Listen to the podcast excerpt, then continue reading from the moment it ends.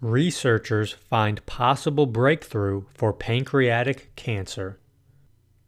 Professor Malka Cohen Armon and her team at Tel Aviv University's Sackler Faculty of Medicine say they've used a small molecule to induce the self destruction of pancreatic cancer cells in mice.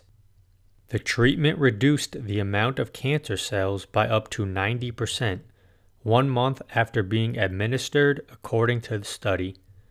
The researchers hold great potential for the development of a new effective therapy to treat this aggressive cancer in humans, Tel Aviv University said in a statement. Story found via Tel Aviv University.